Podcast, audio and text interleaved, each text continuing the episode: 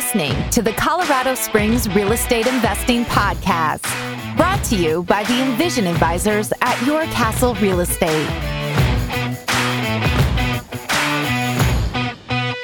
Today, we are doing a deal analysis on a partial BRRRR in the Springs market on a single family residence. And Jenny, you're the one that found this property, you're the agent, so you're going to walk us through it. How are you doing?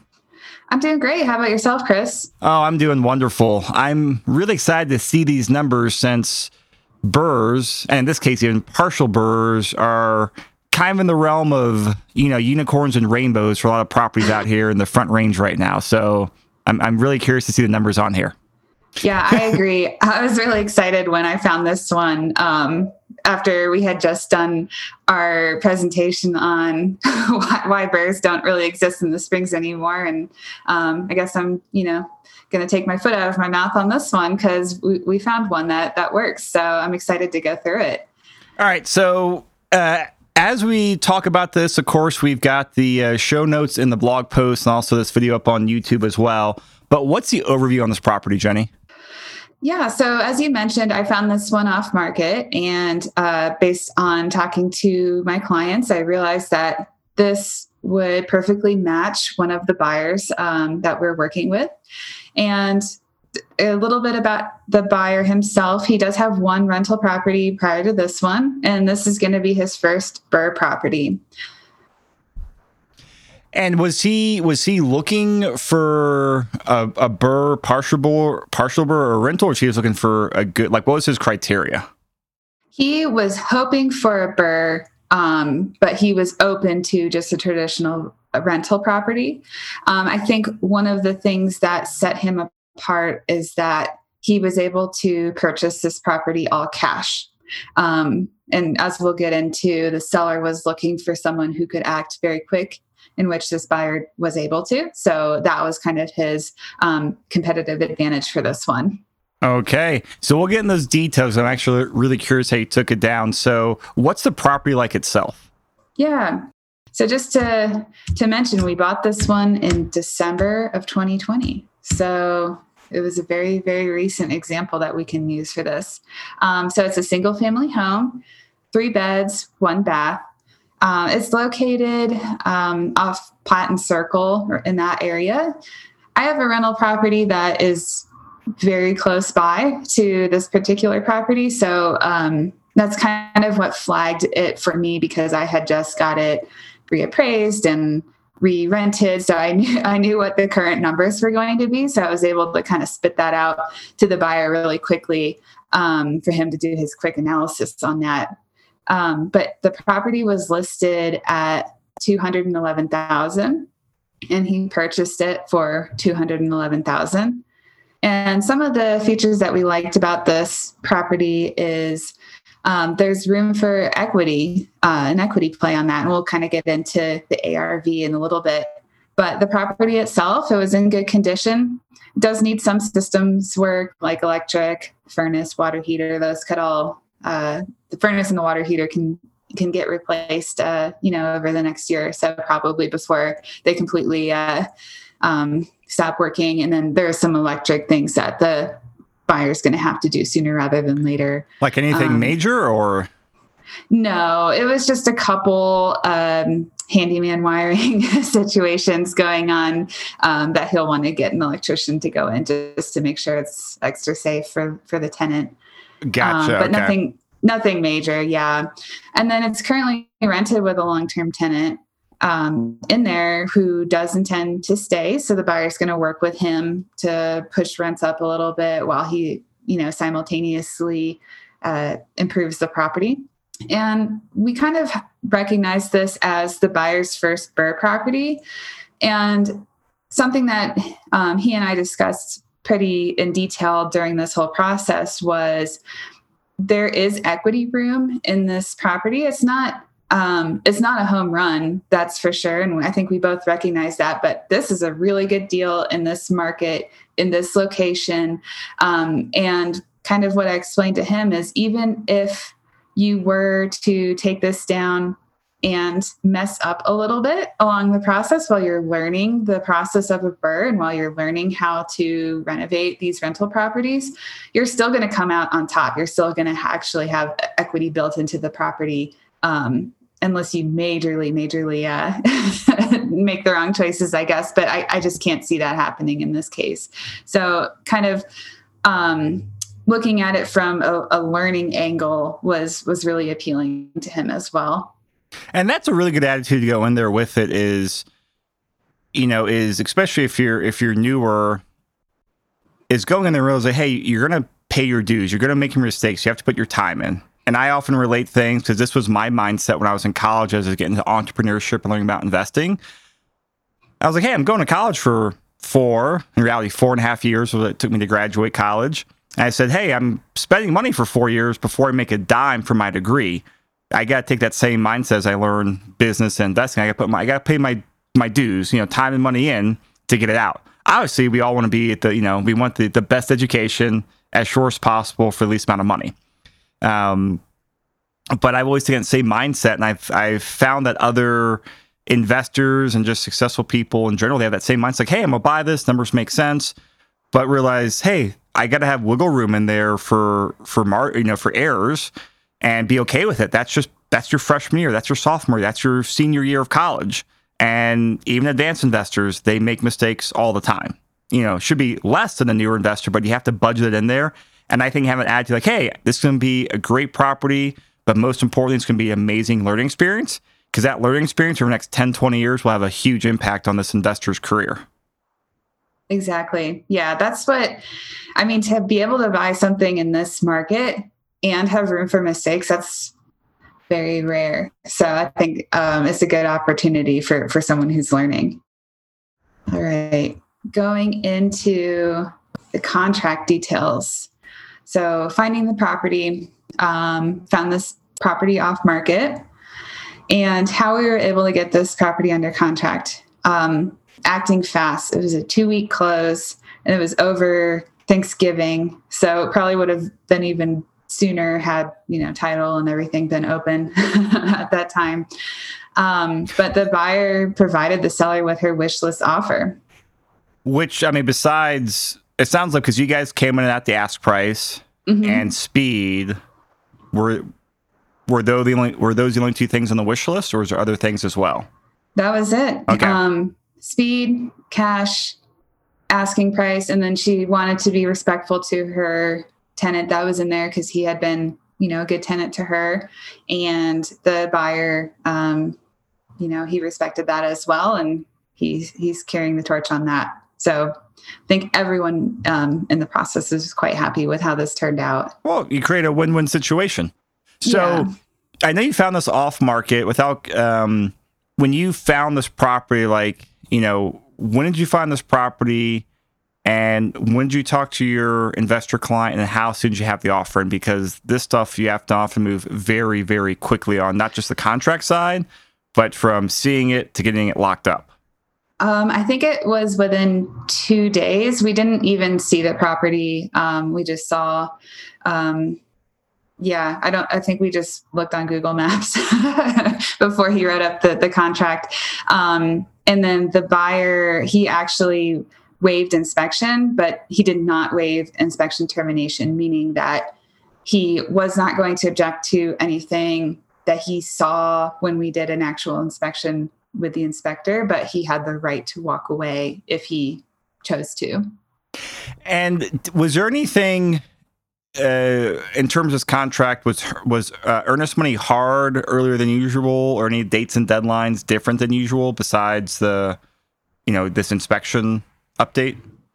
No, uh, we didn't do a hard earnest money. Um, uh, no one really, yeah, the seller wasn't too concerned about that. I think she just wanted um, to not get nickel and dime. That was uh, made very clear to us that she just kind of wanted, you know, to be done with it. Um, but we did want to make sure that the buyer was protected and that he could walk if he saw something that was an absolute deal breaker once we kind of got into the weeds of it. Yep. Okay. And so two week, and you said it closed right after Thanksgiving. Yes. Correct. Okay. All right. So mm-hmm. two week close here. uh, came in cash and the inspection. It sounded like earlier in the earlier discussion that nothing major popped up, just some handyman stuff and to be expected stuff. Exactly. Yeah. Nothing. Nothing too scary. um, yeah. So just kind of going through uh, the financing piece of it, how the buyer acquired the property. He uh, purchased it in cash, and he's exploring cash out refinance options to be able to do the repeat part of the BRRRR um, for future properties. And as a result, there's no appraisal, no PMI, no interest rate on that. But um, going into seller concessions, we did um, get $1,000 back via seller concession to the buyer um, because I, apparently there was confusion as to who owned which appliances in the property. Um, and it was kind of a lot of back and forth with that between the seller thinking that she might have owned some. And then once we were there for the inspection, the tenant mentioning that he owned it. So, so um, you know, the seller assumed that the tenant was was correct in their assumption as to which appliances were whose. So the buyer felt a thousand dollars was um, you know a, a, a, good concession amount so that once the tenant moves out he can replenish the the yep. appliances makes sense yep. all right and so we're going to dive into the takeout financing here in a minute so i know you got a recap here i got a bunch of questions i was holding on to for this part jenny so okay re- recap but i'm going to like uh i'm gonna, i'm just going to start fire hosing you questions okay i'm ready all um, right all right. So to to make sure I got this right, so two week close purchases purchases for two hundred eleven thousand dollars cash, plus mm-hmm. about two thousand dollars in closing cost. Um, estimated rehab is twenty five thousand dollars. What Correct. is that rehab for, and what is the timeline of it? So, in terms of the timeline, that is a great question. I'm not sure what the buyer intends to do in terms of the speediness of, of that. So, in terms of the major items that need to be fixed, um, the furnace, the water heater, those are going to need to be replaced sooner rather than later. Um, there's some electric work that needs to be replaced, but um, otherwise, it's really just kind of cosmetic type items floor, paint, um, windows, trim work around the windows on the exterior of the home, really just a good power washing of the home, if I remember correctly. Um, but everything else was honestly in pretty good shape. The kitchen was updated. Um, the bathroom could probably use a little bit of updating, but I can't imagine that would um, cost too much because it's a pretty pretty small bathroom. Um, so in terms of the timeline that the buyer intends on doing this, um, I'm not really sure what he what he's expecting. I would say with a tenant in place, I would probably budget for several months. Um, it all depends on the buyer's ability to, or excuse me, the tenant's ability to kind of maneuver around uh, some of the rehab work and all that good stuff. But um, I, have rehabbed a, a, property with a tenant in place, and um, you know, as long as they're kind of uh, amenable to it, you can get it done. Okay, so the tenants yeah. remain in the remain in the property during the rehab. Mm-hmm. Okay. And then what are the rent what's the rent situation like? Yeah, so this is I think what scared a lot of people off at first um, is that it's rented at $1,050 per month, which is extremely under market value, um, especially in this area uh, of a house that size. Um, as I mentioned, I have a, a property that's um, identical in, in um, attributes to this particular property. Uh, mine is updated, but we are renting it at fourteen fifty a month. So that's kind of what I told the the buyer as a good benchmark um, when he's running his numbers. Um, I think that's probably a, a, good figure to work with. Um, so because the tenant residing in there is a really great tenant. The buyer wants to work with him to keep him there. So I think he's going to roll out a incremental rent increase plan with him and see kind of work with the buyer to see what is a good balance as to what the timing of when he can start increasing the rent what the buyer can or what the tenant can afford. Um, those sorts of of conversations. And do you know is he do you, uh, is he going to get it up to market rent at fourteen fifty with a tenant, or do you think there might be some wiggle room there since the tenant's legacy and living through a remodel? I think he's going to probably do the latter. Okay, the latter option, yeah. And that's what I had. That's the same conversation with him. That um, I have a couple properties that the tenants have lived there longer than I've owned it, um, going on I guess four years now. And I mean, great tenants were not at market value, and that's fine because I think that's worth something in and of itself to have that stability um, and just have a really good tenant occupying that home. And so, I mean, this is something else, you know, to, to really highlight here because it's it's pretty, you know, this is not the norm to have a tenant living through a remodel. Um, but let's say the tenant, you know, did move out. Well, that's going to be I think three months of vacancy is a reasonable time to get it updated and rent it out. Maybe maybe two to three months. I don't know the property, but like, hey, two or three months of of no income, or do you have you know lower income coming in and then maybe a slightly lower than market rent as a thank you to the tenant? And it comes mm-hmm. out to numbers like, you know, I could see it going either way, but it's one of those things with a great tenant willing to do that. Yeah, don't don't trip over a few bucks would be my would be my gut reaction. I agree. Yeah. Okay. I, I mean, we we see our tenants as partners with us. We want them to be happy. Um, you know, and we if we have uh, something that we're thinking about doing, we'll we'll talk to them about it and see if that's something that they're amenable to. Um, within reason. Uh, if it's a cosmetic thing, if it's if it's something that needs to be done, it's a that's a different story. But um, yeah, I mean, I think that having open communication about that is uh, probably the the best key of making sure that everyone's on the same page. All right, so getting to the third R buy, renovate, rent, refinance. You got the estimated ARV after repair value is at 265 the new loan at 75%, which is, you know, 75% of the new value of 265 is a 199 loan balance, not including closing cost. So I know you said this is a partial BRRRR. How do the numbers mm-hmm. shake out? How much money is he leaving in the property? Yeah, so just kind of running through what what we've talked about. So if we're talking 238,000 is our all in. And that's and the purchase price plus closing costs plus rehab. 211 plus 2,000 plus 25,000. That's correct. And then if we're saying our new loan is 199, we're looking at about 40,000 total cash left in the home. So it's kind of the easiest way to think about it, in my opinion. Um, which comes to about 15% of the appraised home value, which you just mentioned was 265. However, I think the important thing to highlight is that's 15% of the appraised home value, considering the amount of cash left in the property, but you have 25% equity in the home. So I think that is something to highlight, and that's what the benefit of of the BRRRR strategy is. So he's creating 10% equity via this partial BRRRR strategy. Um, and I think another way to look at it is if we were to put 25% down cash on a $265,000 property, that's 66,000 right there. So mm-hmm. he's only putting 40,000 into it. So that's another way to look at it.